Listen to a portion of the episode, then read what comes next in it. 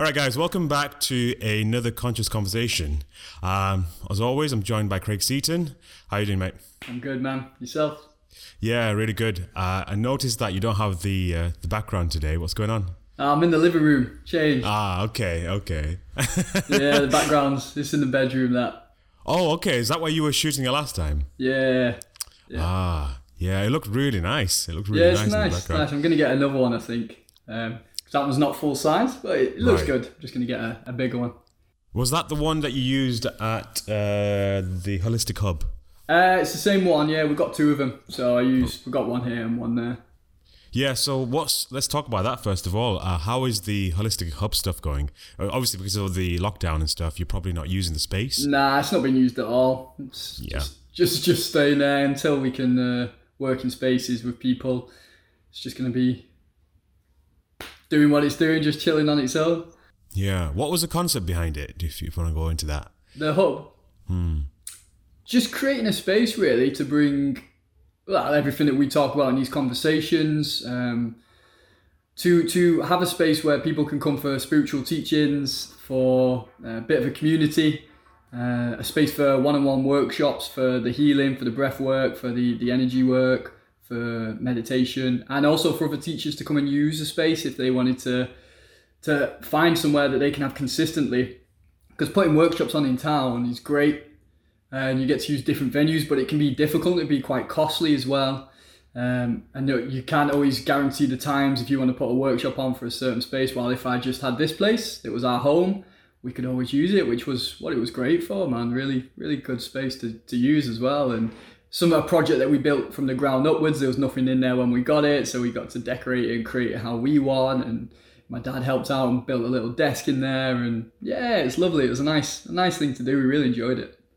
Yeah, it was a really good concept. I remember when you pitched the idea to me when uh, we just got to know each other after Block opened, and I came to your breathwork workshop at Jim and Juice. Um, and yeah, I was down, uh, down. I was really down with the idea, but I just think the timing of it just wasn't right for us, was it? The whole lockdown that came came in at the wrong time. Yeah. Um, yeah, but um, we, to be fair, we did mention the idea of doing podcasts, didn't we, at the hub? Um, oh, even though in the wintertime it was quite cold in there. yeah, yeah, it was. Yeah. So um, I just want to touch on what we were talking about last time. I think we really delved into a really interesting conversation, and I had a couple of people messaging me saying, you know, they really did resonate with that message of time management because we all struggle with that. We really do struggle with trying to uh, fit in people and you know the, the important people in our lives in those times, and also trying to manage work and, and the other stuff as well. So yeah. Um, do you remember the last thing we mentioned? And we said we need to talk about this in a separate podcast. I can't remember what it was now. I'm no, I'm not re- sure. I was supposed to replay this podcast uh, and catch the last five ten minutes, um, and I just I'm trying to figure out what we mentioned uh, that would be an entire topic on its own. Um, but yeah, no, it's fine. Never mind. That's um, finishing a fast today, something I wanted to discuss um, yeah. you, in your experience with that. I've just done uh, three days of uh, liquid fast, so one of the easiest ones I've done really, because I've done uh, water fast for seven days before with a, a, day of dry, dry fast and no water. Uh, Ten days on the lemon detox diet, that was really uh, energetical and very enjoyable actually. And then different levels of fast in between, but I just thought I'd do a, a clear out. I've just done three days with liquids, so I had honey in that time as well, um, tablespoons of honey. Um, blended my smoothies in, so I'd still have my like my wheatgrass, my maca powder, my spirulina, etc. Um, passion fruit, and yeah, just fruits that were, were soft and didn't require any chewing or digestion. And I'm, I'm finishing that today. I've not had anything yet. I've got my morning cacao as always, um, and I'll be breaking my fast uh, after this actually. So I'll get some lunch um, and just the benefits of fasting is so incredible. It's like one of those things I think that we forget how useful and powerful is until we go back to it. Um, like when people talk about deep experiences of meditation or the uh, the psychedelics or anything that we find useful and powerful, is you never really recall how the, the height of it when you're doing it, and that's what fasting is, is so great. Every time I come back to it, it's like wow, so good, so good for the body and I think one of the main benefits is really seeing how the mind slows down and all the energy that would be so uh, erratic or, or useful but it, you can just really use the time to go in. With meditation becomes so much easier and so stiller um, and therefore the the the external I suppose the the external actions that we would get caught into start to drop away as well because you just it's not just a sense of I don't have the energy to partake in that but it's you don't want to. You don't want to and you can be quite i mean there's emotion emotional content with it where we can be quite uh, experiencing the different levels of emotions. Um, but it's very peaceful very calm very yeah just enjoyable just kind of gliding. But like this morning just uh, and a massive feel towards spirituality to just wanting to meditate to just wanting to be calm and not through foresight. Right, I've got to do my practice, or I need to get this done. It just it's just there. Anything on a quieter level, fasting is great for, and I really think it helps dissolve any uh, habits that we want to get rid of. Anything that's overexcitement, anything that's, that takes a lot of energy. Um, you know, caffeine based as well. It can like get rid of those. New food, it definitely reprograms how you see food. Yeah, it's wonderful, man. So I just just wanted to bring that up today and and tap into any of your experience you've done with fasting or yeah to hear what your thoughts are towards it. Yeah i think that's a great topic to go into. It's not something that we covered before. Um, but yeah there where do we start with fasting? So the current fasting protocol you're on right now uh, so remind me again what you're doing. So is it just so, liquids? currently it's liquids. So i've done i've been through loads of different kinds of the fasting before. Probably the, the toughest was the the seven day water fast where that was just water um, 10 day lemon detox diet where you would take tr- um, natural tree syrup from these high, high quality trees with lemon and cayenne pepper, which is a bit of a drink I have every day now anyway, based off that. Um, but this has just been liquids, so much easier in, in what you have to go about. Like, still get hungry maybe the first two nights.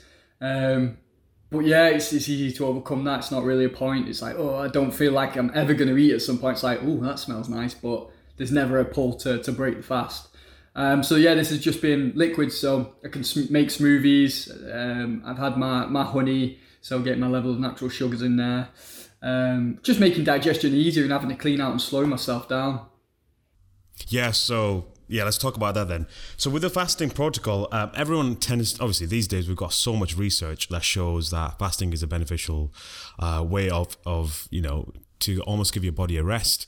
But I feel as though, so in Hinduism, we have this thing called Ekadashi, and it basically means that every 15th day of the month, uh, we tend to do a fast. Um, ideally, you're supposed to do a full day fast if you can, and I think it goes into the next day as well. So it's not just a 24 hour fast, it's a uh, 24 hours plus 12, 36 hour fast. So it goes 12 hours into the next day, or maybe some people like to go six hours into the next day. So you break your fast maybe about uh, 12 o'clock in the afternoon.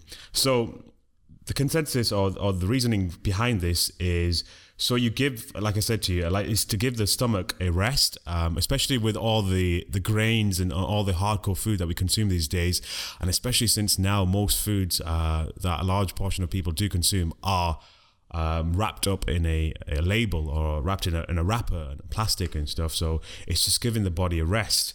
Now, from my experience I started off with intermittent fasting indirectly. So when I was in uh, high school, I actually it goes back before, uh, before that. It was when it, when I was in primary school. I would have my breakfast. So you know, kids. What, what do kids eat? Uh, cereal and, and toast, etc. And then I would go the whole day uh, without consuming anything until about three o'clock in the afternoon, three half three when we finished school. And my at one time I remember I got in trouble for it in school. My teacher pulled me to one side saying that um, why are you starving yourself for the rest of the day? And they, and they phoned up my parents. Um, and it, but it was just something that felt so instinctive. I just felt like through the daytime I, I had no reason to consume anything because I didn't feel. First of all, I didn't want to waste time. I wanted to play outside as much as possible. We only got 20 minutes break at 10:30, and then at 12 o'clock, we got um, an hour for lunch. And I wanted to use that entire duration just to kind of play and, and to catch up with people. Um, and I just felt like, you know, eating something would end up taking like half an hour or something. So I completely got rid of that. Plus, uh, carrying a packed lunch as well, it was just a pain in the ass. Um, I was never a fan of it. So that carried on until when I went into college and then it, it manifested into intermittent fasting. So I started to understand the science behind it and why we should we should only consume in short intervals. So it goes back to the caveman days. You know, we didn't get to eat six meals a day, small little meals a day throughout the day. You know, you only got to eat whenever you caught something.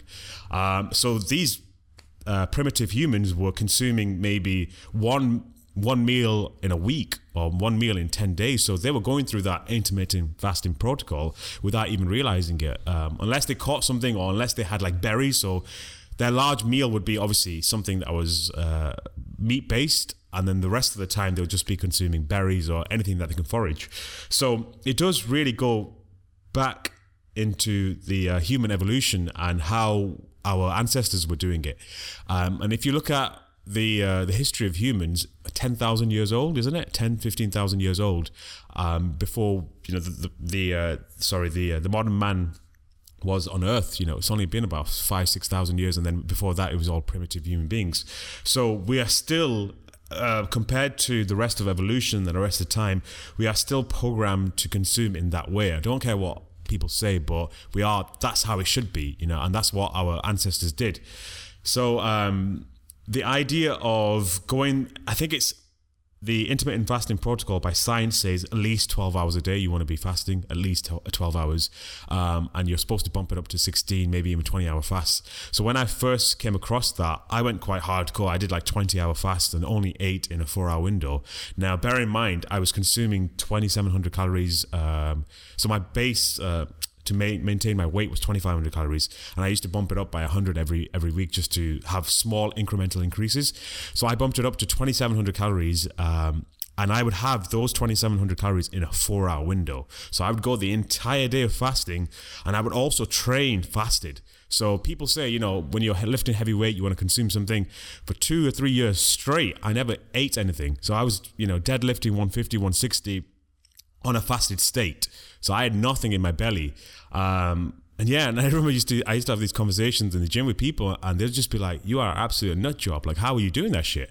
And I said, "It's because the mind is distracted. If you are away from food, then you're not going to get hungry. If you are doing something, then you are not going to get hungry. You will be you'll be invested in the activity, um, and especially these days when I'm climbing, we're, we're literally climbing six six hours, uh, five to six hours a day, and I tend to bring as minimal food as possible. So once I've run out of that food, what do I eat? Nothing. I have to literally get through the day.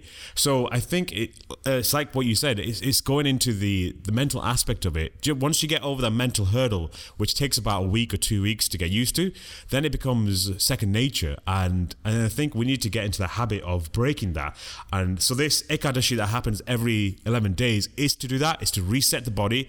Is to give you that time to almost, um, you know, like you said, you you you were. Uh, you felt your meditation in that period is always stronger than usually. And that's because you are now not affected by the thoughts of the food. When you consume food, especially foods that are high in taste, you know, very passionate types of foods, um, what usually happens is the mind starts to linger on the food because the mind remembers the taste of the food. And that's one of the reasons why Hindus don't eat onion and garlic because of the pungent taste and the actual. Um, you know the, the, the nature of the food itself it stays in the back of your mind and and you almost become animal like and, and you're you're attached to food in that way. Whereas once you start introducing regular fasts you break away from that mold and and you almost become more conscious about uh what's going on in your in your body and, and your mind. Mm, yeah it's a really good point. Um for the, the relationship with food and seeing how much it awakens the senses and I, I thought about this morning when I was getting in the shower and like, oh, I just, you know, want to listen to some nice peaceful music and meditate. And it's like, really made me think about how we relate to each other and we think, oh, why doesn't this person live like this? Or why don't they do that? Why haven't they tried that? And it's like, I couldn't explain how powerful that the fast is to inherit, uh, to enhance my drive for spirituality or to meditate or to, to be still unless you've experienced it like you can't get it across like what so if you just if you fast you'll actually want to meditate like yeah more than likely you because you very limitedly you want to slow down at least at the least you'll just want to slow down because the gross level you don't have the physical energy to be up and running around and doing things um, on, on you know just a, a pure fast there are fasts you can do where you do get energy in, and the lemon detox was great for that. But generally, just speaking rule of thumb, you fast, you're going to go quieter. And a big aspect is that is the excitement through certain foods. And, you know, because I'll sit down and me and Abs watch a movie or something. It's like last night we were going to watch a film. And we were, you know, uh, but I was like, you know what? I'd rather just watch this film tomorrow when I can. We'll, we'll get a, make some Japanese or Mexican or something. And I want to enjoy the, the film while while we eat a little bit. I didn't want to do it then because I, I saw the pull. You know, you sit down, the TV's on or whatever you're doing, and it's like, oh, normally I eat at this point and this time, and then you just feel the hooks of the body and the senses going. This plus this means you should be doing that. When you separate one thing, like you know, again, something I'm, I'm good at is having a focused mind. So I'll be like, well, no, I'm not eating. I don't want to watch TV with it. Let's watch what happens inside and see that there's a, a dissembling of or a, a conflict that goes, when you eat food, you should watch this. And it's like, how often are we doing that? Not just with food, but in the people we speak to, how we speak to them, the actions we take through the day. Um, and it's, it's not just wishy-washy talk when we're saying things like cultivate uh, a spiritual lifestyle, be around right people that will elevate you and pick you up, or eat clean foods and good foods. The entry point is physical for most of us. How does my body look? How am I performing in the gym? Um, but really, we, I think if we chose to go further and past it and to see, do I really want to live uh, a conscious lifestyle or a spiritual lifestyle? Do I want to take my meditation and my awareness of myself seriously? Because if you want to take awareness of yourself and you really want to look at your emotions, I would strongly recommend do a fast. Try a fast. Um, you know, do your research, of course. Uh, take a look into it and check out any medical uh, advice or backgrounds for yourself personally. But everyone's capable of a fast, even if you start that intermittent fasting. Get your foot in the door, but know if you're only going to do a day, which is great, and I applaud that. If you're starting, great, well done. But no, I'd say go for a minimum of three days to begin because I think it's within 72 hours is where you actually, oh no, sorry, 48 hours, I think is when the actual effects of a fast kick in. You want two days at least to, to experiment to see. Um, but it's it's phenomenal what it does for you. And yeah, man, to, um, Abs is really getting into a Ayurveda at the minute, and they, they say uh, no onions, no garlic. And for that reasons, you know, we, we all have specific types with our body. It's a, what is it, pitta, uh, Kapha. Kapha. And, and, I can't remember the third one.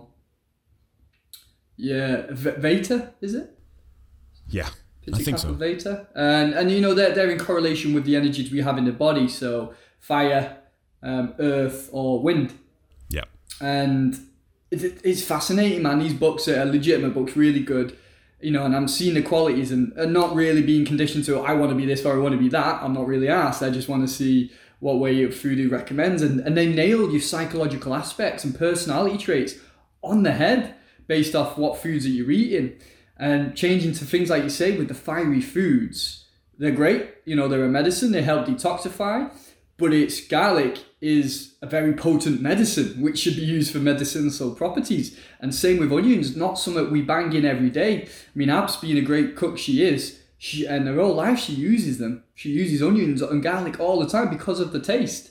And it's great actually to watch because her getting into that, she's cut it out instantly because her belief and her trust and, and desire to explore the system of Ayurveda uh, through food is like it's like me with a fast. It's not even a thought, right? That's gone. I've cut it out just to see what comes about it because they do stimulate these certain psychological responses. Now the big issue is that the trying to wedge uh, the common person away from understanding that food is not for taste. Like it's not for for entertainment, which we use it for. That's my link to the. I want to watch this film. and I'm going to eat that meal tonight, which I am going to do. But I know it's for entertainment and it's for enjoyment. It's not to ride that and get stuck and lost in it. You know what I mean? Which we're doing every day. Oh, I like this and I like that and I have that. But what if we had that experience of knowing our psychological state and our emotions are actually being pushed one way or the other by what we're consuming, I think we would really start to consider maybe I shouldn't be eating that food all the time just because it's nice or because I like it.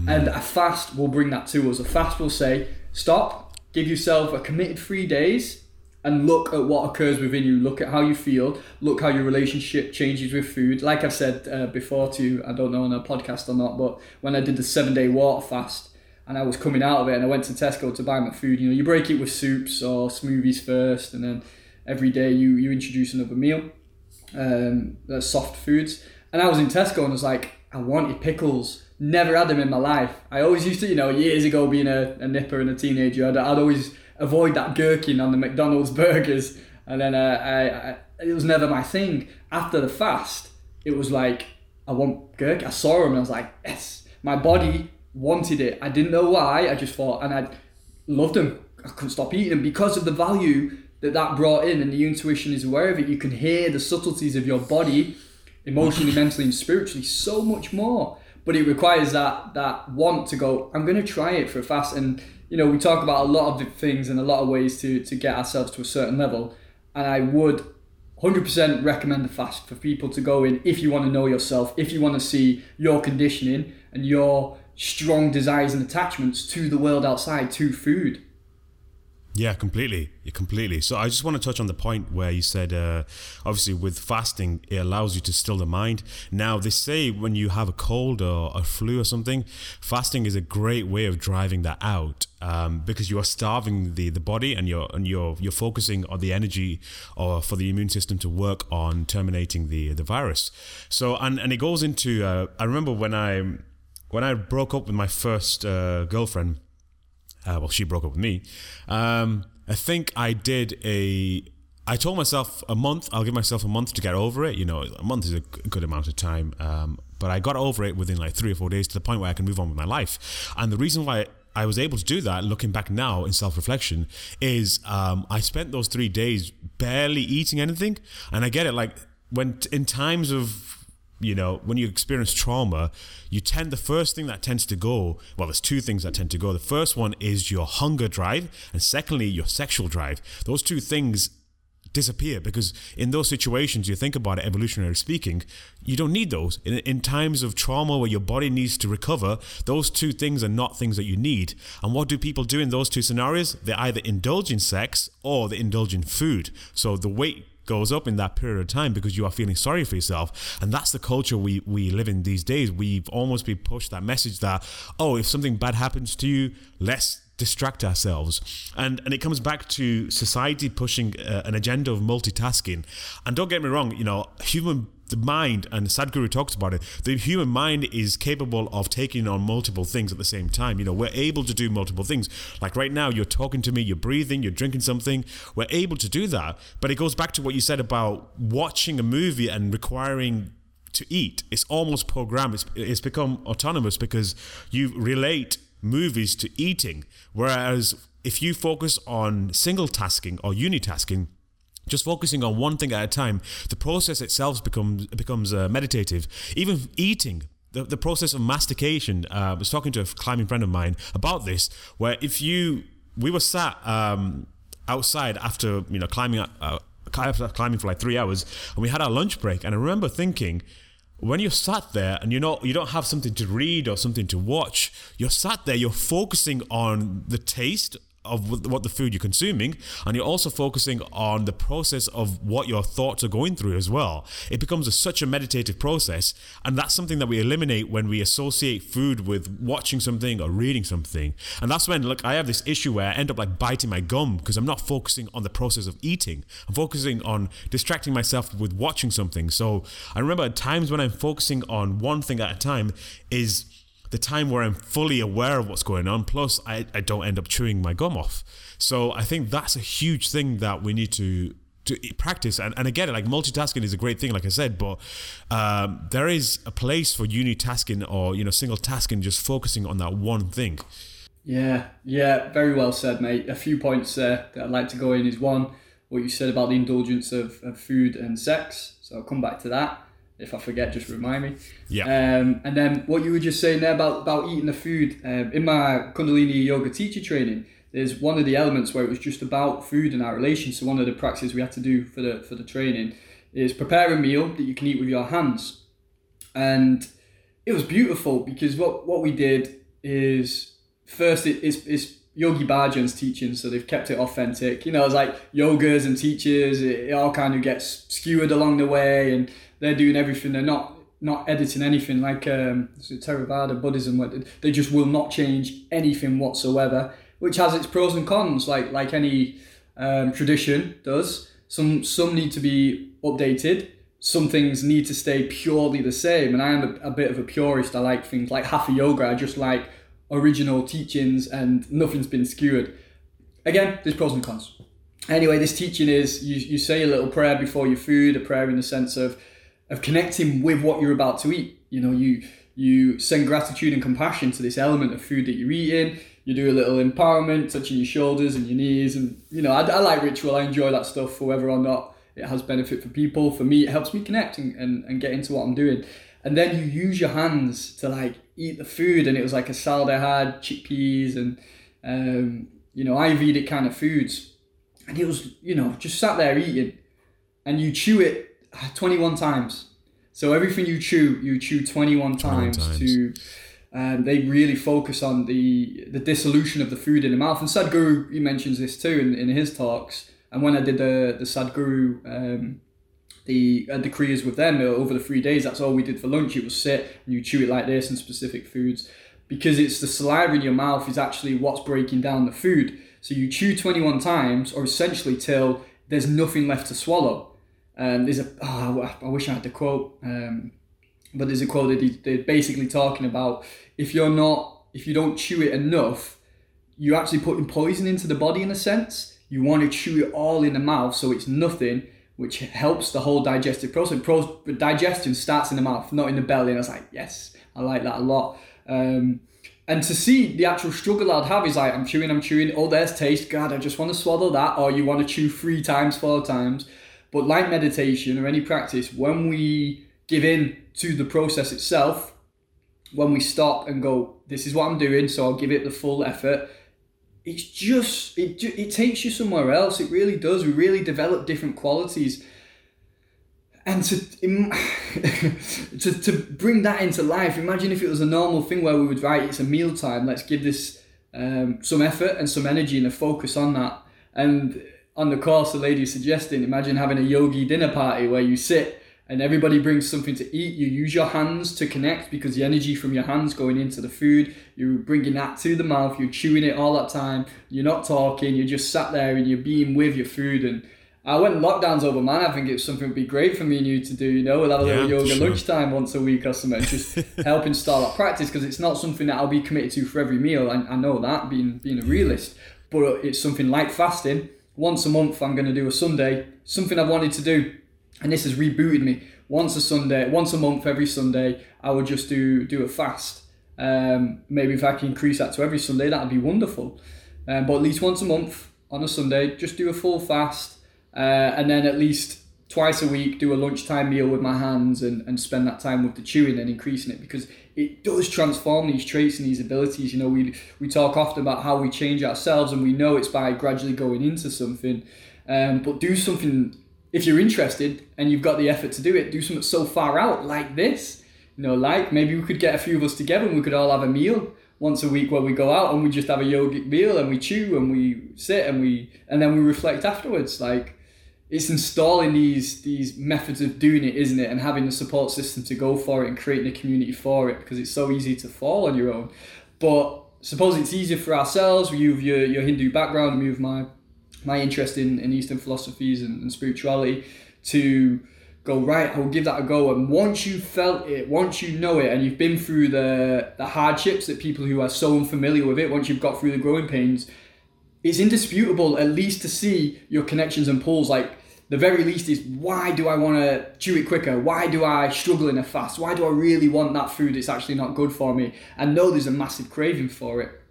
Um, just before I go into your other point, is there anything you want to add towards that? Yeah, there's a couple of things uh, that you've uh, triggered something in my head. Um, so the reason, have you ever wondered why your mother, your mother's food always tastes better than food that you get from outside? Why? Straight up love, brother. Straight exactly. up love. And I don't think people understand that concept. Like you said, when you pray to the food or when you chant mantras, that's where it is. It's purifying the food. Um, and in the olden days, when chefs made the food, when your mother makes the food, she will generally give her love to the food, and that's why it tastes so great.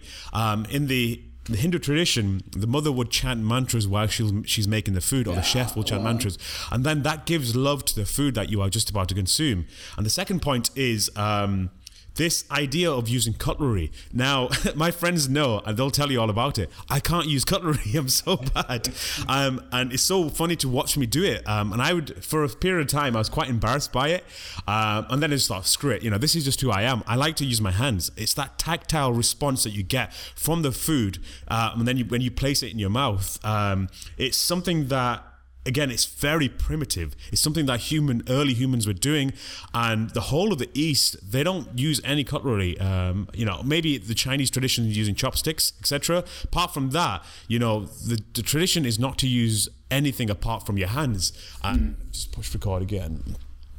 And I think we've, we've got into a habit of separating ourselves from the food that we're consuming, separating ourselves from nature. And that's what this object. So if you want to go into the philosophy of it, this steel object or this metal object that we use as cutlery, a knife or a fork, does that. It separates you from the thing that you are just about to ingest. And I think Sadhguru talks about we have this amazing autonomous ability to transform that food into you. Why does that food not transform into like when i consume that food why doesn't that food turn into craig? Or why does it not turn into a dog? Or why does it not turn into an animal? It doesn't because it manifests whatever that's happening in my body. My body knows that that food needs to somehow turn into me. You know it becomes a part of me. So when you consume a mango that mango you digest it you break it down and then it, it it gives you it gives the nutrition to the body and then that becomes you. It becomes a part of your your your body and your anatomy. So or your biology. And and i think we've lost that tradition. Um, maybe it's because we we overthink everything these days as well. And the final thing I want to touch on before we move on to the the, uh, the indulgence thing is the seating position. The way you sit is a huge has a huge effect on how you're going to digest that food, and that comes back to that 21 um, times you chew the food. I think uh, from what we were taught as kids growing up, the reason why you can you you break it down 21 times is so then it becomes liquid in your mouth. It becomes almost liquid. So when you swallow it, you're not taking in those large chunks of uh, or pieces of food. Um, so when we do this, it allows our acid regulation in our stomach to stay constant you know, obviously it fluctuates through the daytime depending on the position of the sun, depending on when we're consuming food, etc., how much food we're consuming, the types of food. But generally speaking, we should have, we should have a pretty balanced level of acid production in our uh, stomach. The problem why it fluctuates so much, the problem why people suffer acidity is because of that. You consume foods first of all that are harder for the digestive system to break down. So we call them, you know, complex carbs uh, you know, foods that are harder to break down, uh, like for example, uh, think what is it? What's a complex carb? Potato, etc. Um, we don't. We want to try and go as simple as possible. So anything that goes into the body and comes out is better for you than things that linger inside of your stomach and linger inside your intestines. So that's why foods are categorized into th- three categories in, in Ayurveda. We have sattvic foods, which are which come from directly from the earth, you know, fruits, vegetables, etc. Very light sort of foods. Then we have the tamasic foods, uh, which oh god, I've just pushed a button on my screen. There we go. So we have the uh, tamasic, sorry, the rajasic food, which are foods with passion. So the sattvic foods are the foods with uh, love and, and, and purity. So they come naturally. Oh, I'm having an issue, sorry, mate. Uh, come on, stand. The the tamasic foods then being more the fiery ones, like the, the peppers, the cayennes, chilies. Yeah, basically. So the tamasic, tamasic foods are the ones you want to try and avoid. Right. Um, so the ones that so pa- the passionate ones, rajasic foods are. If you think about passion fruit, it only has a smaller quantity of juice inside of it, but it's extremely tangy and extremely sour. Oh, I have a, man. That's funny you say that. I've, i bought a load from Mark Spencer because I love them, and they just yeah. there's something special about them. We're not to, to distract from the topic here, but yeah. again, pulled to them, and it's like they're so there's very there's something special about them. There's there's so little of it in such a big case, but it's like. Uh, it, it's like having an elixir in a movie or something. It's like you've got this little bit here, but you drink it, and it's like this is a special. This is something to be looked after. Maybe not consumed all the time, but there's something special about how magical that substance is. Yeah, and it's interesting how you, when you finish it, you think, God, I, I need more now. but passion fruits are quite interesting because you'll go through if you consume a large amount of passion fruits a day within the week. I guarantee it. Within the week, you will get sick of it. So um, my father owns a um, sort of Indian grocery store, so he gets fruits from across the world. When when we used to bring the box of passion fruits at home, uh, my sisters and I would consume it within like a day. Like all the passion fruits will be gone. We consume like ten a day, and then within like within like ten day, um, ten days, within like two or three days, you are absolutely sick of them. Why? Because the food is extremely um, extreme in taste, if you want to call it. So very passionate in taste, so rajasic. And the final foods that we're talking about, the tamasic ones, meat comes into that category. Onion and garlic come into that category. Anything that has a narcotic effect on the body and the mind goes into the tamasic category and it affects the way you think the way you breathe the way you you look at the world so this is where you know foods like again meat fish eggs foods that come from a direct animal source like uh, not milk because milk is you know, traditionally speaking, milk does not harm the the, the cow. Milk is it comes from the udder. It feeds the the calf, but also it's it's good. It's it's nutritious for human beings as well. Like we've been drinking it for thousands of years. So milk is not an issue. It's when we have this commercial milk that hurts the cow. So her, imagine, just imagine this is a really good analogy. Imagine you put your mother in chains and you ask her to cook f- food for the rest of your life. You know, you only keep her in the kitchen in a small little area where she cooks food and that's that's all she does. What do you think is going to happen to the food that you consume? Just complete the quality of it will just diminish. Yeah. And in fact, not diminish, but it will have a negative effect. Yeah. Yeah, so that that's exactly what we're doing with cows. So that's why the Hindus consider cows the, your your second mothers almost because they they've brought you up. You know, you've you've if people that are fortunate to be breastfed from their own mothers, you know, um, that's great. But then at the same time, your mother will not be able to breastfeed you all the time. You will also consume the milk uh, from a cow, and that again, that that mother or that cow becomes your second mother. And that's what so that's something that's lost in today's tradition where you know we, we we drink commercial milk. And even if it's milk that's been milked the normal traditional way and it doesn't hurt the cow we don't meet the cow. We never ever meet the the person or the the uh, the animal the food comes from. That's the other problem. That's why we're so disconnected from nature. It comes back to the cutlery analogy where we are separating ourselves from the food itself. We're also separating ourselves from the the sort of the part of nature where the food comes from. Yeah, that's vital. That's very important to being a part of it because you're in the chain. Then it's I think that really highlights the separation we have in society is because we're in the entertainment age and the information age. It's like whatever we want instantly.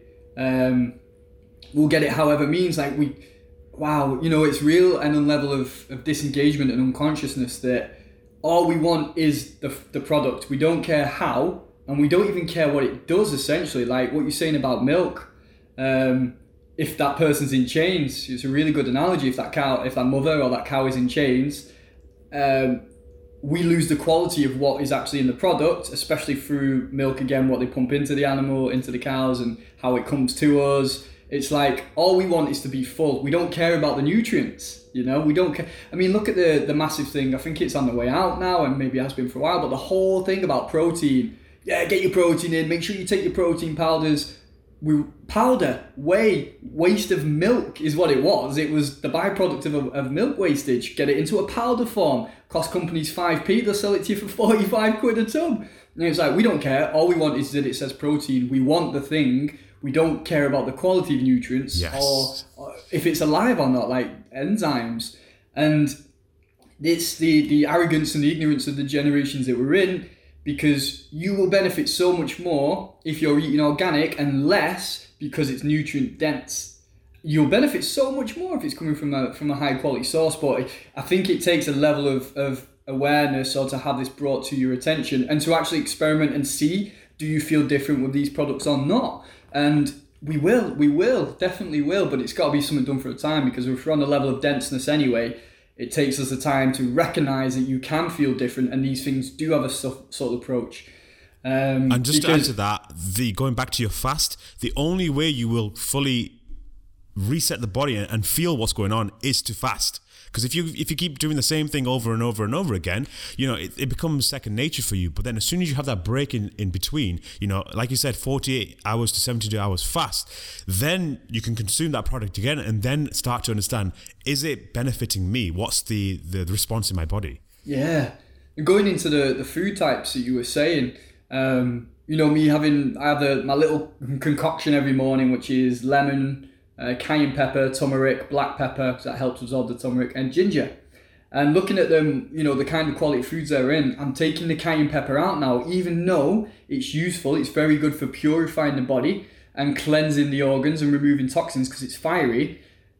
My general type is more pitta, which I'm more fiery based. I'm more energy, get more energy, get things done which actually I don't need more foods of that. I need to slow that down, and I've noticed that and, and reflected on that recently. And it's like tying more into into the food is like ah, let's get that out of the way so I can be more settled and balanced. Now, what I thought was good, and it is good, but it's only good at the right time. It's like you can't take medicine all the time if you're not ill. Um, because it won't be doing its job and it can actually cause, you know, it can stop your body functioning the right way.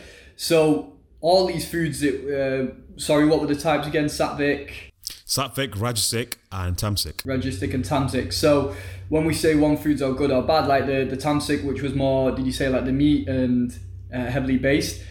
Now for us, it's not useful, but for somebody else, it, it will be. And it's like with, with the balance of these factors, the more you know yourself and you see what foods are responding where, again, the, the um, Rajasic uh, qualities of the fire. That'd be good for somebody who's in, got inertia and they're slow and they, they can't go up. Right, get some of this down, yeah? Because that fire will start to cleanse out and wake you up. But I'm already naturally there anyway, so I need to slow that down because it's going too high. And again, the beauty of life, everyone's truth is individual. But how aware are you of yourself and where you are? And what do we? Because I could easily keep saying, no, no, it's good for me because it cleans my body out, so I'm going to keep taking it. On other levels, it's not, and it isn't. So I need to reduce that. But we have to be willing to reflect on where we're at and what what we're actually doing with our life, where where our conflicts, where our issues, what's our energy output. Are we struggling with meditation? Have I got too much energy? Have I not got enough? And put it into the spectrum, which is why Ayurveda is is phenomenal. And you know, going into what you're saying about tools, I've had this for a few years. I um, is it copper. Bro- copper, yeah, copper drinking vessel. You know, put the water in that overnight, uh, leave it for eight hours so the copper gets absorbed into the water and and you drink it and you get the taste is different, the quality is different, it's cleansed, and I've got a, a copper tongue scraper. Oh yeah, I'm just gonna go talk about that. Yeah. It takes uh, 75 minutes. Copper's the only material. It takes 75 minutes for it to cleanse itself. So it's cleansing the water and it's cleaning itself. And the tongue scraper, which you're pulling out all your toxins lodged in the back of the throat, when you pulled out to yeah to, to cleanse the sleep and then in the morning. And the, the product itself cleanses itself like plastics again you see the the the, the disconnection of our current society plastic bowls plastic knife and fork or um, you know there's different properties in metals which are good to use but it's like these things that people may turn their, their head at and not even give a thought subtle but very very powerful and consistent use and awareness yeah, so let's talk about those things then. But let me just uh, mention that I'm also Pitta as well. So you're you're you have more fire in you. Now, this is weird, and and again, I don't know what I can put it down to, but it's always been quite intuitive of me to not consume foods that are too hot. That's why I hate hot drinks. So, you know, my friends all yeah. know that when when I'm usually out and someone says to me, "Oh, do you want to get a tea or a coffee?" I'm just like, "No, I'm not really looking for a hot drink." Um, and it's because people that are high in fire need to make sure they're consuming foods. That's why I love ice cream because ice cream cools the body more. So anything that's got water, um, that's got ice and, and coldness to it, I, I pretty much love it. Um, and that's why it's the nature of people that are fiery. You need to cool it down. It's getting back to that equipoise, the equanimity or the balancing of of, nature in your body. Um, and I think we don't realize that because people tell us that, oh, first thing in the morning, coffee or, or, tea, and then people end up consuming that throughout the day when they're at work. And again, it comes back to what we were saying before, where, you know, you relate work to coffee or tea. Um, and the second point I want to mention is, yeah, going into the the copper and the tongue scraper, it's I, again, we've been using it for since we were since we were kids, but I didn't realize. So I was quite ignorant then. I thought all Hindus or all Indians used it. So when I was growing up, and, and I used to ask my Hindu friends, um, you know, the people that were, weren't from the sector of, of the uh, the sector of Hinduism that I'm from, they didn't use it. So when I was introducing it to people, you know, and or when I was on, on when I was on a road trip in America, and uh, one of my friends, Chris, that was with me, he was like, "What the hell is this thing that you're gagging on?" And I was like, "Oh, it's uh, it's it, it, it scrapes all the bacteria off your tongue. So when you're sleeping, or what happens is the the bacteria that you again it comes back to the foods you're consuming sits on your tongue, um, and every morning if you swallow that." Then you're just putting all the bacteria into your body. So all the, the harmful bacteria that you had from the foods you've consumed, that's going into the back of your going into your body. So the what the body does um, as a natural defense is every morning you will feel the back of your throat. You'll fire, you feel like there's a buildup of saliva, and you need to spit it out. So that tongue scraper, if you'd use it properly, removes that bacteria. And you've you've probably noticed this. Once you use that tongue scraper, you can never go back to not using that tongue scraper because it feels really unusual every morning to wake up and not have, you know, that feeling. And, and I remember in America, we were in the Grand Canyon and we weren't planning on staying the night, but we ended up staying the night. But the next day, I ended up fasting the whole journey back up without any food or without any water as well. Because I knew that and it was a tradition that you would not my friend and I have the same sort of uh, uh, the sort of philosophy in, in that regards. He's also from the same community of Hindus. So I, it's not just about me it's also other people saying the same thing.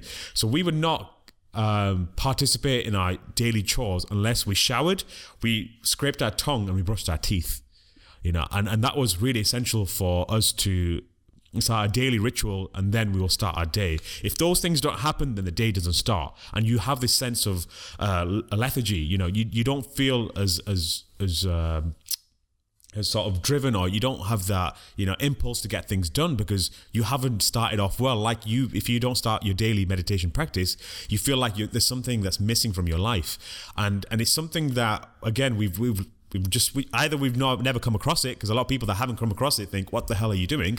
or we uh, we get into a situation where you know we become very ignorant of it, ignorant of it and say, you know, why the hell do I want to shove this thing in the back of my throat? And now science is catching up on because you're getting like uh, tooth toothpaste companies and toothbrush companies that are now releasing this tongue scraper, but it's made out of plastic again. So what are we doing to ourselves? Mm, yeah.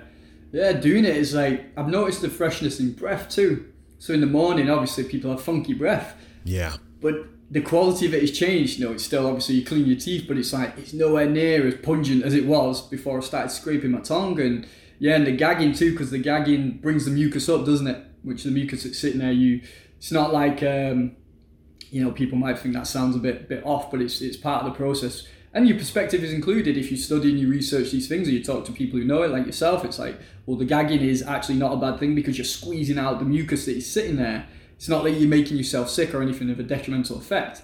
And you don't even have to push it that far to do the gagging you just scrape the back of the tongue and pull it forward. Um, but yeah it's something I won't I won't be uh, I'll always be doing it from this point on. Um, and now it's a part of my life because it's just the freshest in there removing the bacteria. And I've got myself, uh, as my hair is just growing out in lockdown, I'm getting the lockdown throw like everyone. I've got uh, just bought a wooden comb. It's the Ayurveda, they, they oh, yeah. prescribe using the, the wooden comb. Can't remember how many times to brush, I'll, I'll check that through. But, um, you know, just, just getting on with that. It's like these processes of not through vanity, but through purification of yourself, purification of the vessel. Um, because whatever we want to accomplish in our life, we have to look at, or how we want to live, what, how is your home in the sense of how is your body? Are you showering twice a day? Do you shower in the morning? Do you shower before bed? Do you are you cleaning your teeth twice a day? Do you you know meditate? Do you do you exercise? Do you eat clean? Just just the bases that we should that I feel are very beneficial to a, uh, a positive, standard, enjoyable way of living. Just by the basis, if you look after your vessel in those ways, give it three weeks, and you'll you'll feel different, and you'll look at things different, and your your demeanor will change without doing anything else. Just check check the basics first of, of good hygiene and cleanliness. And yeah, it's it's it's a great stationary base. It's a very good start.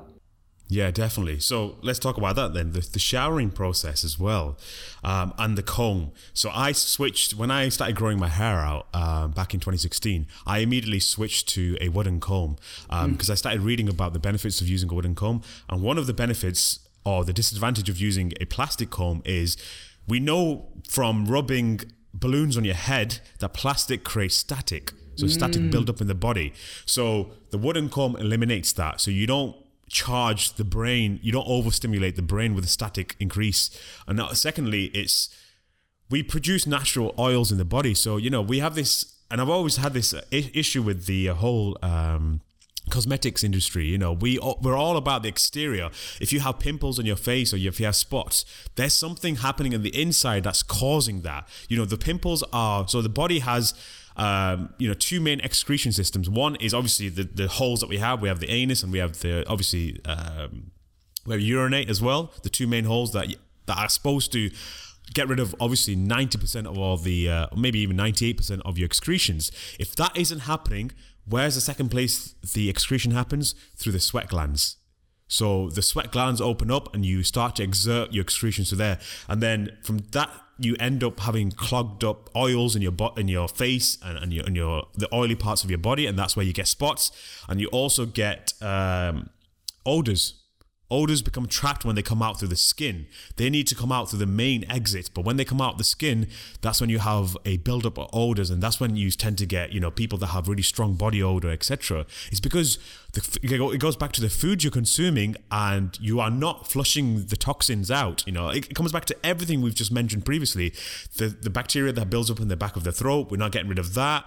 We're not the foods that we're con- consuming are either rajasic or tamasic in nature. So they're building up, you know, again, like I said about the onion and garlic analogy, that onion and garlic, one slice of it, you know, that stays inside of you. You know, I can taste a slice. So I always give this analogy to my friends and friends, the friends that are quite new, they, they end up, you're thinking that I'm probably weird or something, but they start to understand it more the more I tell them about it. So if you cut a slice of garlic or onion, and then with that same knife, you end up slicing 20 to 30 breads or 40 breads, I can still taste that tiny drop of garlic onion on that bread.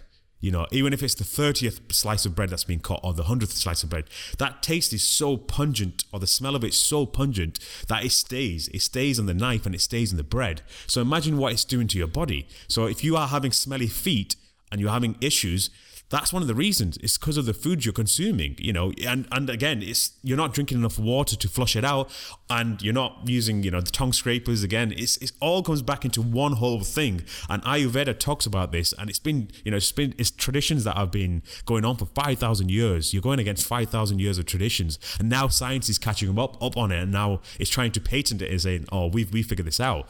But the cosmetic industry has cashed in on that insecurity where, you know, you see a pimple that pops up on your face.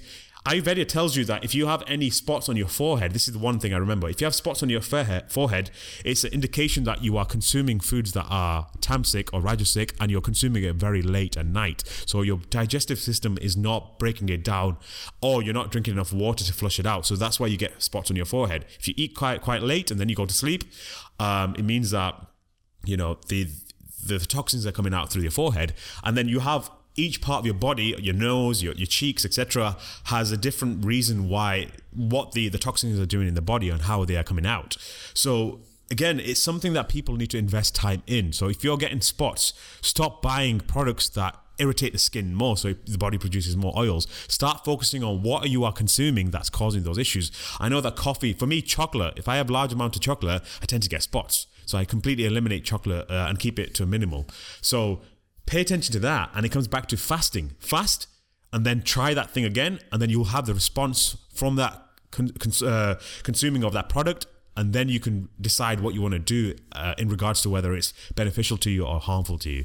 Yeah, yeah, 100%, man. I think. Um you know, looking at the the products that we're using going into the um, the cosmetics the industry there is like it's always to to overlap the actual issue is like, oh, you've got spots, right? We'll use this face wash then. It's like, well, that's a chemical going on the body, um, which may help something on the cosmetic issue, but it, it will take, it will just apply more ignorance for the person because they're not changing what they're eating or what's blocked up in the body because that's the real root. It's not, okay, I've got this spot here, I need a face cream. It's like, why was the spot caused? Exactly. It was, yeah. it's, it's, it's nutritional. It's the the outlook of food is not food. How we associate food, let's scrub that out. Food is medicine, 100%. It was uh, Socrates, uh, Socrates or um, Plato who said food food is medicine. It's not it's not for the senses. As great as that is, it's just so easy to ride that magic carpet into entertainment, into pleasure, into senses. I love this food, bang, bang, bang, right? well, I'm just going to keep eating it. But every drop of food, every morsel of food is medicine. What are we eating? How much of it? And is it mind mindless? And when we go into the cosmetic side of things, like oh, I'm going to get this because it helps my face, or these creams help my wrinkles, or whatever. Um, one, let's look at what the blocking is. I mean, showering, the the shower gel that we use. If you just look at what's in the ingredients, and you know that rule of thumb is if you can't pronounce it, don't use it because the cell, the body is absorbing everything. Like the skin, skin's also a barrier, but it's also absorbent. I've been uh, using iodine recently, and um, you know, like a petri, the little squeezy things. Yeah. And I'll put a little bit on my wrist to absorb it, and I'll see the stain. It will come on my skin, and then the wateriness goes because the skin absorbs. It's absorbing the iodine, and it's like that's happening with the chemicals. The showers that we're using, I use a, a soap from the, the local organic market, which is is nice and natural. Um, you know, if we're using deodorants, they're blocking the orifices, they're blocking the holes that stop the smell. They smell nice because they're perfumed and it's a fake scent, it's a fake smell. And while when we block it, we're also causing more block, which creates more smell. And it's like if you smell, if there's a body odor problem, don't look at masking it with the perfumes and the and the shower gels. You know, still be very hygienic, but find the, right ways to do it. Look at where the smell's coming from. And I always remember once I had a, a takeaway, a curry. Um, and I went. It was lovely, you know, but it was very. It wasn't a good, clean one. The next day, I went to hot yoga, and the smell coming out of me, mate, it's terrible. I was like, I hope bloody no one's near me can smell this, you know, because everything I was eating from the spices and then the food, it was just coming out of the body because I was in the high temperature and doing exercise. That's one example. We're doing that every day, all the time. Whatever we're eating, the, the scent will be coming out of us. It's why some people naturally smell nice. Not only is their demeanor nice and their their psychology and emotional state is very generally good and calm and, and good, they will smell nice and it will come from them. Babies are your golden example. Smell a baby's head, smells incredible. Babies smell beautiful. You're calm around babies. You love babies. You want to hug them. Why is that? It's not just, oh, that's a baby. It's think about what it is. Why the hell's a baby smelling good? Just because it's so natural and so pure and in that pure state. So when we're not smelling good or we've got bad skin there, there are signals for us. It's just unfortunate that now because of how everything's image based in this world and again we talk about it so frequently but the social media and the conditioning of where we're being driven down is like i have to look good. So i will do whatever i have to to look good um to, to feel good even though it's not. It's like if we're not looking good or, or we're smelling it's coming from us and what we're doing to our body not dependent on the external world of cosmetics to hinder that. Like i find it really sad when you know people are cosmetically enhancing their body or the, the lips done or the, the, the eye thing or the cheeks and the smile and it's like some beautiful um, girls that I know have done it and it's like it, it changes it. It's like you, you were beautifully natural and then for whatever reason we felt I'm more acceptable if I get this work done or I change my eyes. Like let's get on board with the aging process and accept it rather than see it as a negative thing and, and the way we see beauty because all that is is a perspective that's driven us to be against nature no, you shouldn't be looking old, or no, you shouldn't be getting on, or you know, you as a guy, you know, my hairline's getting further back as I get older. Right, well, it's nature, so how can I get online with that and feel comfortable with what goes on? We're getting older, like that's what life does. Appreciate and love that process rather than find, oh, that's happening. I better get my eyes injected or get something done to my hair or whatever. Like, we're fighting ourselves and how silly is that to be fighting ourselves to look for the cosmetic advantage to push nature away and, and where does that end i think that can bring us into the topics of transhumanism and working with cybernetics and and trying to, to live forever in that sense when if we get on board with the more connected natural and spiritual teachings we will find we don't even have to have that battle because we understand and we love the process of life. We don't resist it. We don't fight it. We don't try and alter it from from false means. Yeah, definitely, definitely. So again, you've you've mentioned a few things there, um, and we went into you know the, the cosmetic part uh, especially. So uh, I got approached by when I was in America. Um, I got approached by this uh, company there, and obviously I had long hair then as well. And they were like, "It's amazing how thick your hair is, and it's just so naturally silky." And like, what do you put in your hair? Like, what products do you use? I'm like, do you know? The funny thing is, I don't use anything. The same as my skin. You know, I had a client who was a um, a movie actress, a Pakistani movie actress, and she said to me, "It's incredible how clear your skin is." And I said, "Look, the only thing I use is water." That's the secret. Take care of the inside. So make sure the foods you're consuming, you know, if they're causing negative effects on you, uh, manage that and and the, everything else will take care of itself. I don't use soap. Like I've not used soap in terms of body scrubs and stuff. I haven't used it in God knows three or four years now, um, and I don't I don't feel like I need to. Like a normal shower, and that's all I need. And and, and I don't smell at all all day, um, and that's because you are taking care of the body and what's going on in the inside. And it's and I, I know it's a cliche these days um, with the amount of people posting about focusing on the inside, either mental or even physical as well. But it's something that needs to be um, you know said many a time until people start to understand that really focus on the inside, whether it's mental or even physical. Like the the, the biology of the body will take care of itself as long as you take care of that. Don't worry about the, the symptoms, worry about the root cause, what's causing those problems. And I think in a society where again we're, we're being exploited we're 100% being exploited by these companies now the company that i got approached by in america were like well we can't really use you. We want you to sell our product, but you don't use anything. And I'm like, yeah, and that's who I am. I'm never going to sell that out. I'm not going to be like, okay, my hair's like this because I use this product because it's not true. My hair's not like that. The only thing I use in my hair actually is apple cider vinegar. You know, I dilute that in water. And and again, this is not an encouragement for other people to do it because, like you said, it, the way it reacts with my body is positive. So for some people that are different in nature, it might react negatively and you might start having negative reactions to it. So just because it works for one person doesn't mean that it'll work for, you know, 100 other people. And we need to get into that mindset of working on individuals, not on a collective. Um, and it's it's the concept of if I give you an orange and I give you vitamin C, which one are you more likely to consume? You're going to consume the orange because you're not just going for the nutrition, you're not just going for the vitamin C, you're going for the other parts of nutrition that comes in the orange. So the taste, the the way the the sort of uh, the hormones that are inside of the orange, uh, you know, relate with your body and, and, interact with your body those kind of things you don't get that benefit from a tablet. And it's like the the thing you were talking about with the isolation of protein from whey. The whey was a byproduct of milk and and it was a way for companies to get rid of it. You know, to, uh, what do we do with this, this waste product? Well, they dump it in proteins, slap a label on it, and charge you know at least a thousand percent on on the the original how much it cost them to make it. And it's, it's because we're obsessed with isolating what we need. Oh, we need protein.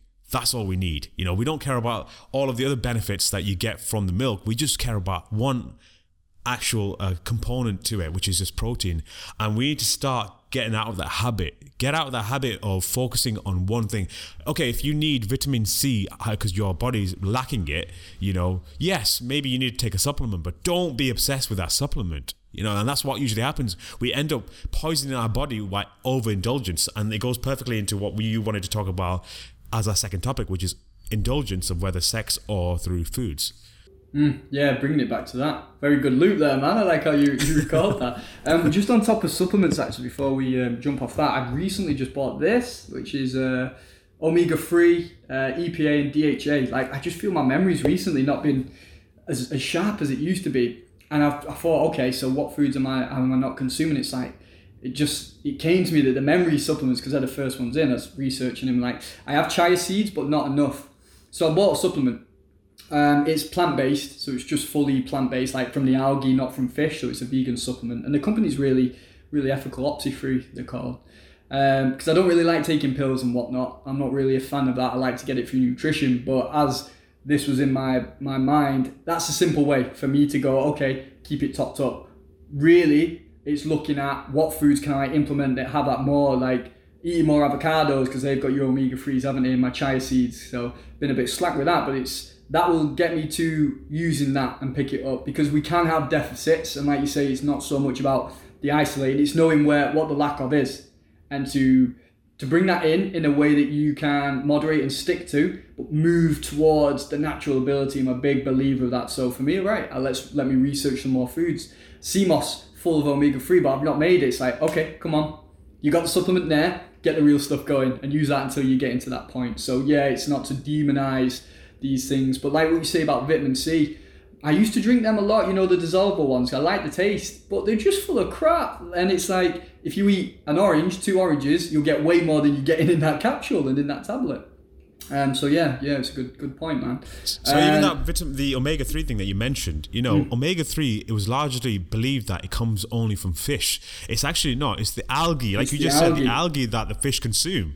you know, it just shows you how everything in nature, you know, it comes from nature from a, a very organic source. It comes from a, a plant based source or, you know, uh, algae source. Mm. But we automatically assume that, oh, the best source is the best source of protein is meat, best source of this and that is this. And then you look at it and actually the, the protein that the animal ends up taking on is comes from or consumes comes from a plant based source. Mm. So you yeah. go directly to the source, not to the uh, the middleman. Man, what they they've got a really cool slogan. They say we cut out the middle fish, and I was like, ah, very well, well played. you know, you're not it's not going from you to the fish to the source. You're going straight to the algae to the source, and yeah, that's again, it's all all in nature. It's all in the nutrients that, that we require. There's a man called Ray Kurzweil. I don't know if you've heard of Ray Kurzweil. He's um, he's a futurist and he's, he's big on development of, of technology. So he he created the you know the keyboard that Stevie Wonder uses. Mm. He created that. He created um, a device for uh, the blind to be able to scan things and to, to hear through sound, like uh, a lot with computers. I think he works with Google now. Um, but he would take supplements every single day. Uh, there was a documentary about him, it was really interesting about why he was so motivated in futuristics. And it seemed to really stem from because he lost his father and he wanted his father's consciousness based off his memories to come alive again. And I thought that's really sad. Um, but anyway, yeah, so he was taking supplements every day, and that was a, it's a very left brain thing to do. It's very logical, very right. I need this with this with this with that, but it takes out the the essence of everything else that's included with the supplements is vital for it. Um, I remember reading stuff about CBD oils, you know, the extraction of, of cannabinoids. Um, one to avoid the THC, which gets people high. They didn't want that, but they'd just go for the CBD. But there's so much in the marijuana plant, um, if it was used for consumption, not to get high, is for what the, the properties of the plant are, that come through the rest of the plant because we've got the cannabinoids in the body, a system that works specifically with uh, the, the, the plant itself. And all of that goodness that you would get from those nutrients and what's around it, um, that helps with the balancing effect, is gone when it's just isolated you're still getting the isolation of what you get for that factor, but the thing that makes everything so great is that I mean, let's look at it from that grand scale of Sadhguru's example of if you dissect the frog or you dissect your mother, you know, that person has to be dead for you to see how the heart works and the lungs work and the intestines work. You'll not find life in there anymore because it's the unseen elements too. So it's like the whole thing of the process. And yeah, science really science will will never be complete in the sense of if they just look for dissection because let's go down, let's go down. You can always keep going down and isolate, isolate, and isolate, but isolation is never the whole. It's one part of, which is very important to remember. Uh, to go back into what you said with the comment earlier about the benefits of fasting and how they slow down the mind and the you know the indulgence of sex and indulgence of food um, drugs and habits, you know, all those three things are stuff I've definitely struggled with in my life sex, drugs, and, and indulgence with nutrition. They were big parts of phases in my life that I was lost in and stuck in. And yeah, in reflection of when you when you take yourself out of something, any form of addiction, let's just say people might sugarcoat their habits and not not say the word addiction. Our habits are addiction. It's where we do it without thought, and we're actually doing it because we're pulled to do it, and everything else can go to hell because I'm doing this, and that's all there is to it. Those three things I struggled with in those terms, and when you abstain through whatever way gets you there, and you can come out of things, you can become very aware of what we say, not just the isolation of sex or of food or of drugs and drink. It's like, ah, with that came all of this, and I didn't see it or didn't realize it before. Like with sex addiction, they came with how I would view women or the objectification of what that was for. With drug use, the relaxation of, of too much weed was very unproductive, very unhelpful. You get might get the one good thing and that high and that chill, but it brings so much else with it, which we like to pretend isn't a part of it. Um, or you know how I would treat food addicted to, to certain foods, and thinking yeah, but it's good because of this. But what about everything else it's bringing with it? The skin conditions, the how you feel, the the lethargy. Um, but it tastes so good, the entertainment and sense values. Then it's like on a fast, you will see that one. It's great because. Um, as you said before, your sex drive drops when you're fasting too. So the focus and the energy that would go to that is within the body. You're not focused on that anymore. Your desire for the foods, though you might be hungry, once you've got past that, which is uh, honestly quite easy for me to get past that bit, it's like that food they wanted, no, no, that's done now. That energy is inside, so you can look inside more and you can see the relation of, oh, I want to watch that film with that meal. Why? There's such a big tie there because it's entertainment based and it's habitual based. No products, not getting anything from the food. It's about the habit. It's about I want to watch food, I want to watch this movie, and I want to eat at the same time. Purely, pop man, popcorn at the cinema. Why do you give people the loudest food to eat chomp at the cinema? Do you know what I mean? It, it, it bothers me that when I go. Like I go to quiet cinemas now. Unless I'm going to a big IMAX spectacle, I'll put up with it. But I remember watching Interstellar at the cinema. I was jacked up for this film, couldn't wait. And I had this absolute popcorn, nachos and crunching smells of cheese. And I'm like, I want to get into this emotion of the film, and I'm having this distraction. Why are you choosing to sell this food at, uh, at the cinema? But again, because it's an entertainment thing. You know, I, it's not really for me to say because I'm choosing to go to the base of entertainment where food is sold as entertainment to go with it. Do you know what I mean? It's seeing the multi layers. And when we fast, I think we really get to dissect that, and you can feel the anger or the frustration that comes of the realization that I have to change this now. I wish I didn't know that. I wish I wasn't aware of that. But if I want to go where I say I truly want to go, you accept it and then you get on with it and then it dissolves more over the time and it really shows like with any addiction um, what movie is it? Trainspotting maybe, where they're like coming off heroin and they're in the room, and sure, loads of films and media have done it, where people are really struggling and you're sweating it out.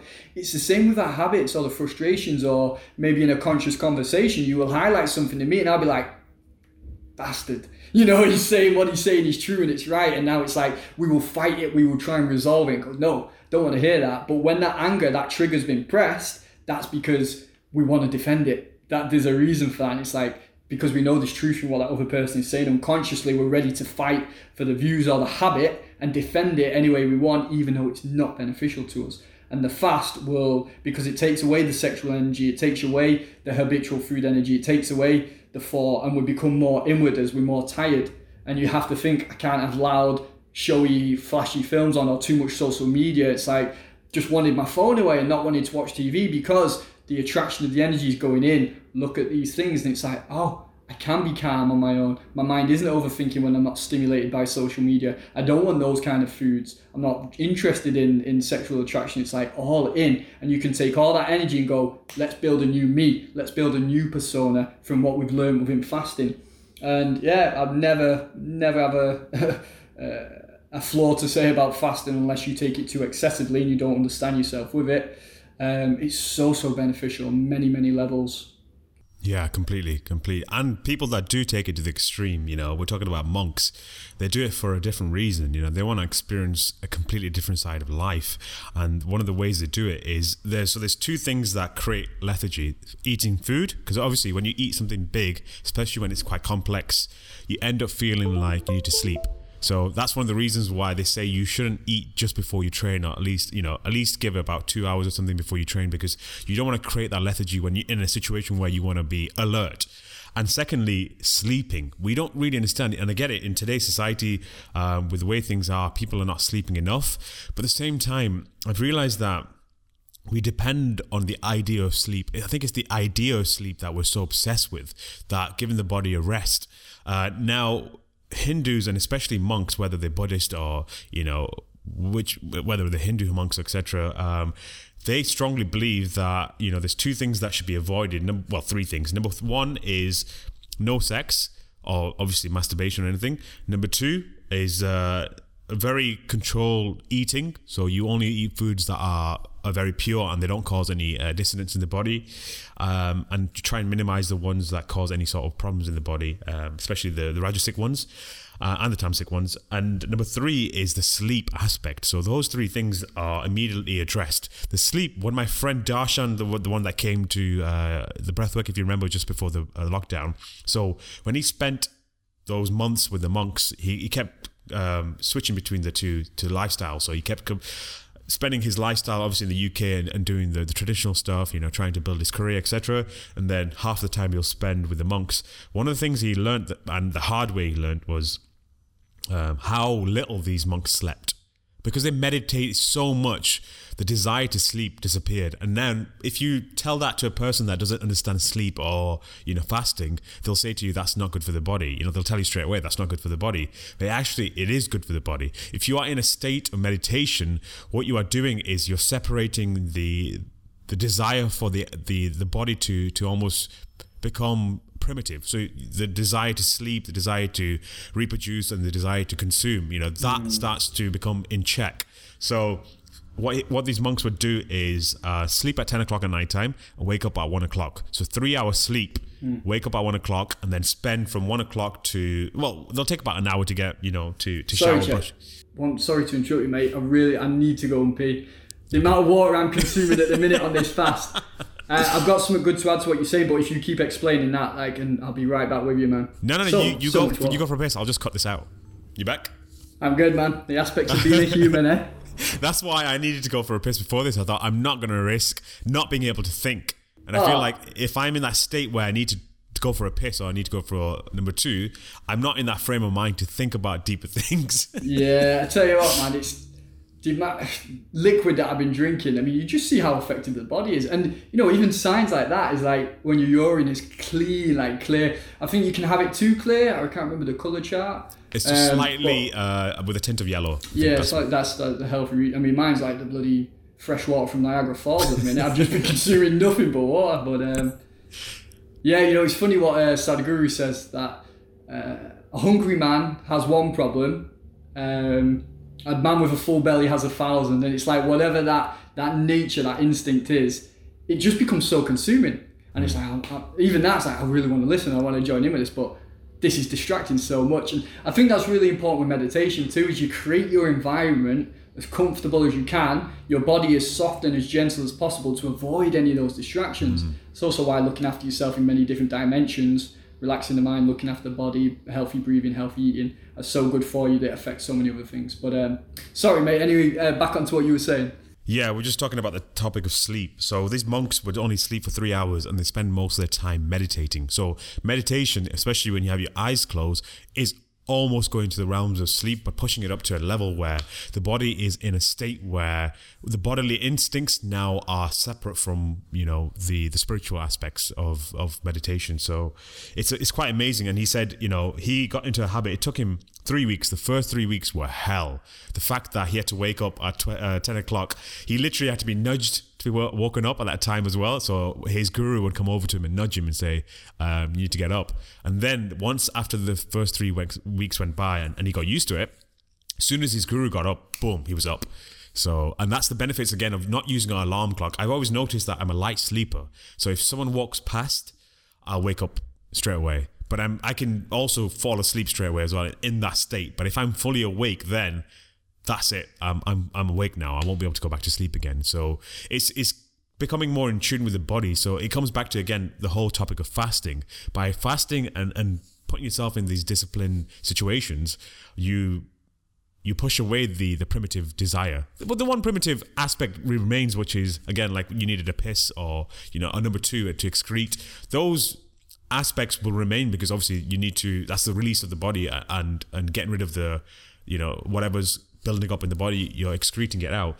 But apart from that, the other stuff become very much in check. And and again, in a society where you know sex is everywhere, is it what people want? You know, and people think that's not what you want. But once you start indulging in those realms and say, okay, if that's not what I want, and I should be indulging as much as possible in sex and food, you start to understand there are obviously uh, negative effects of that and then you have to make sure that you are aware of those negative effects.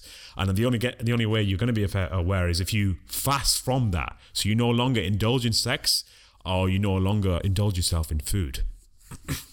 yeah, definitely, definitely like that. Because if all you've known is one thing, how can you know anything else? And then the the abnormalities of that indulgence in whichever realm it is become normal, and that's when you're in danger. Because if that abnormality is, is what you know is normal, I mean, you look at the, the degeneration of society away from higher virtues or morals, um, not in a sense of superiority, but in health and benefit. Um, it's degraded. It's, do you know what? Oh, speaking of this, my friend um, Jake Carter on Instagram, um, he's, he's really very knowledgeable about uh, chemistry and how the body works. He's in Australia now, and he was putting these things up on um, his Instagram currently about coronavirus and sort of conspiracy and how Australia's being treated. Like put videos of uh, of what's going on in the in the streets and like police getting violent with the wrong kind of people, really abnormalities. Um, and there was a part that you'd said about the vaccines that they've not worked on the the monkeys they've tried it on in Oxford. Um, they're now not working, and then the second wave coming in China, and I'm, and just yeah, it was like how we're conditioned to see certain things because the normal they use the word new normal, and that word uh, new normal is like that gets people to think, oh, this is how it is now. So that new normal is actually degradation of where we are socially and connected.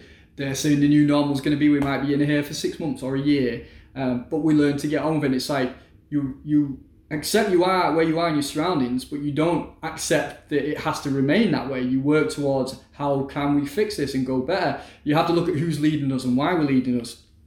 Um, yeah, and it's can get very very dangerous when we're lost in what it is that we currently accept, and to always be able to reflect and to listen to other views, or if we're unsure.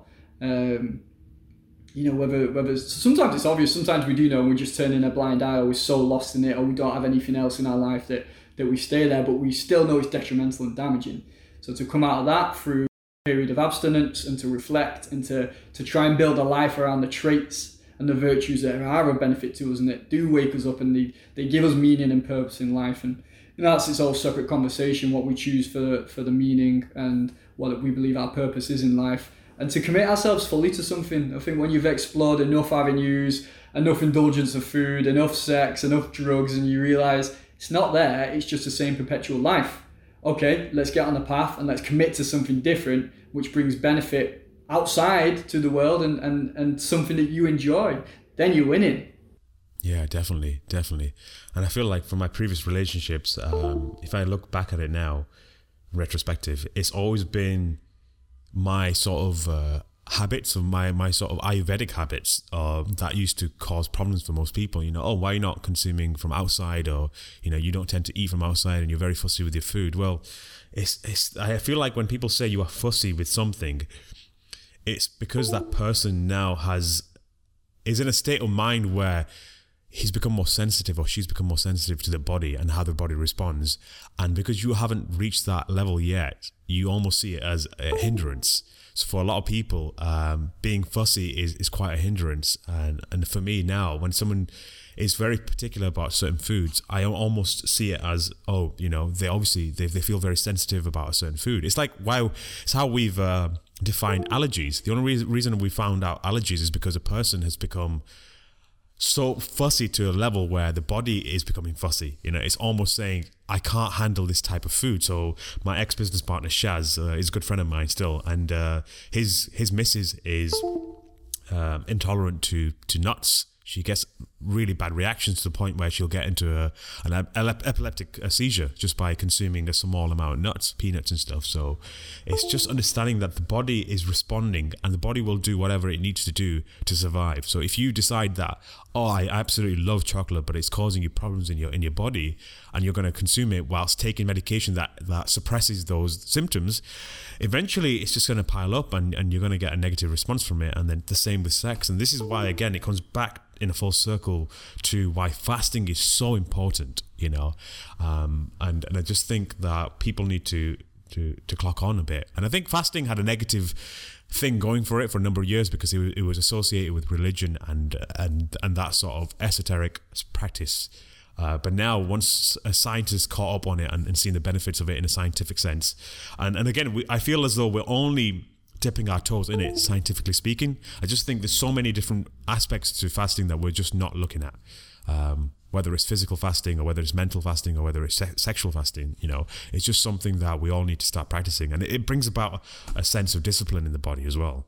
Yeah. I mean, imagine having a, a setup where maybe you do, depending on the, the ability of the, the participant, uh, two weeks of a fast from a certain thing um, or maybe maybe a, a 12 month program where you do a month of a, a, fast from something you treat like first you might start a month away from any processed foods uh, then the next month and then you can have them again if you like or integrate them in a more uh, profound manner. The second month you fast away from sex and masturbation and you see how you feel after that month. The third month you stay away from any narcotics or alcohol just to see you know because it's not like you're not taking those things away from your life because it's going to cause detriment because it won't the very least it will just cause you a why am i always pulled to those things and really i can you can 100% live without any of them so why not see how that works and it's it's not to demoralize or make people thinking oh what you're doing is wrong because all of those things can be done healthily they can you can use recreational drugs healthily. Sex can be very healthy. Um, uh, food obviously can be very healthy. Like again, I said, I'm going to have a, a, Japanese or a Mexican tonight and watch a film. Even though I've experienced what I have with the fasting, that was on the cards, and like I'm not doing that until I've done what it is that I want to do, and I'll do that. But always keeping in mind, these are the one-offs. They're not what your lifestyle is. They're just uh, an enjoyment factor of, and that's when they can be done healthy. It's just knowing what our slippery scale is. If I do that three nights, maybe it's gone and it's back to normal. Then do you know what I mean? It's like it's, it's noticing where we are on our scale and how we can can employ that into a, a good life and a, a healthy and vibrant life. Yeah, definitely. Now, I think I was going to mention another topic, but I think we'll save it for another time. I think we need to do a part two of the food aspect. But I was just going to say, um, we also need to talk about modern day commercialism because of now that we have this amazing ability to get food from across the world, we don't seem to understand that certain foods do not resonate with the people that are natives to this country. So, for example, yeah. you know, for me, consuming wheat was just a natural thing because we had chapatis that were made out of wheat flour. So it was very rare for an Indian to have any, uh, you know, intolerances to towards wheat. But now, because we live in a society where you know we're taking foods from different sides of the world and we we're consuming it, you know, I, I strongly believe certain foods are great for certain types of people. You know, it goes back into the Ayurvedic process, but also culturally speaking as well. Certain foods are only good for a certain type of people. So, for example, you know, Indians that that that um, live in India you know they can consume a large amount of ghee and not get the the side effects of doing that so not getting you know blood problems uh, blood sugar problems uh, cholesterol high cholesterol etc but in, in a country where the, the climate is different, and again, it's so many factors the climate, the lifestyle you are living, how you're thinking, how you're going about your, your daily life will determine what foods you can and can't consume. And again, there's a opposite effect as well. So, what types of food you're consuming will determine what kind of state of mind you are to do those activities. So, it's something that when you talk about, and I think, you know, for you, like we were just talking about passion fruit, I think a certain quantity of passion fruit works with us and that quantity is a very low quantity compared to where passion fruits are grown in. In that in those regions in the world those people can just keep those people can consume large quantity quantities of that fruit because of the environment they're living in. And i think it's something that we don't really look at because we get food from all across the world. And we feel as though if those people say that these foods are healthy then i should be able to do eat consume just as much as those people are consuming Definitely, yeah, it is. It's it's that awareness of your environment and the effect on it. And I say, that one passion fruit, I'll just have one in the morning. It's like it's great. It's it's wonderful. And also, I wouldn't want to have. You said having six, like I mean, you know, however many it was that you had a day, like that would be like they're so lovely. But even that overindulgence, it takes away from the specialty, the essence of how enjoyable that thing is. That's when we become ungrateful in a sense, isn't it? I'm not saying you were in that circumstance. I mean, we can relate that to anything. Um, oh, I've just bought this. Uh, let's go material, massive big TV. Right, it's great. Two weeks later, three weeks later, you, you can kind of get bored of the things, and that applies to this chocolate I found. Oh, it's really good. And now we eat it every day, and it's no longer that good anymore. And you know, also we, we adapt to it, and we lose the, the speciality of it. But um, what you said there, like the environment that we're in, is a big part of Ayurveda is the food we're eating around us that we're used to going, and that applies to everything. Like even our, our build up, uh, me and Abs were out in the sun yesterday, so we're doing the, the podcast today, um, to get out in that weather. And mate, I had burnt myself to a crisp. We were out for like three hours in it, and I was all red and sore last night, and this morning still a bit tender just on the arms. But that's because I'm a pasty northerner who's used to the grey clouds and the rain, and Abs is, you know, of Jewish heritage. She's got Israeli blood, and so she looks beautiful, golden and brown, and she could spend all day in the sun because of her genetic input. Mine is different. I can't do that. And it's even on that level, just being so aware of who we are and how we're responding, not to neglect or push the world away, but know our structure. If you want to go in space, make sure you've got a bloody spacesuit on, you know? Yeah, definitely. Right. I think that's a perfect place to wrap up. Uh, this podcast is, these podcasts are getting more and more in depth well, the more that we don't really have a topic when we go uh, into the podcast. So I'm really enjoying this, and I think yeah, like I said, we'll do a part two at some point, and, and we'll go into those realms. So yeah, thank you so much, Craig. Um, this was podcast number. I'm 13? 13 was it? I'm really bad at this. 13, I'm really bad at this. Yeah, some of that omega freeze for That's you. probably what I need. yeah, this is podcast number 13, and as usual, you can find this on YouTube, Spotify, and a preview will be on Instagram. Right. Thank you, Craig. I will see you on the next Thank one. Thank you very much, man. Thank you guys for tuning in. Stay conscious. That was your line. it's our line, right.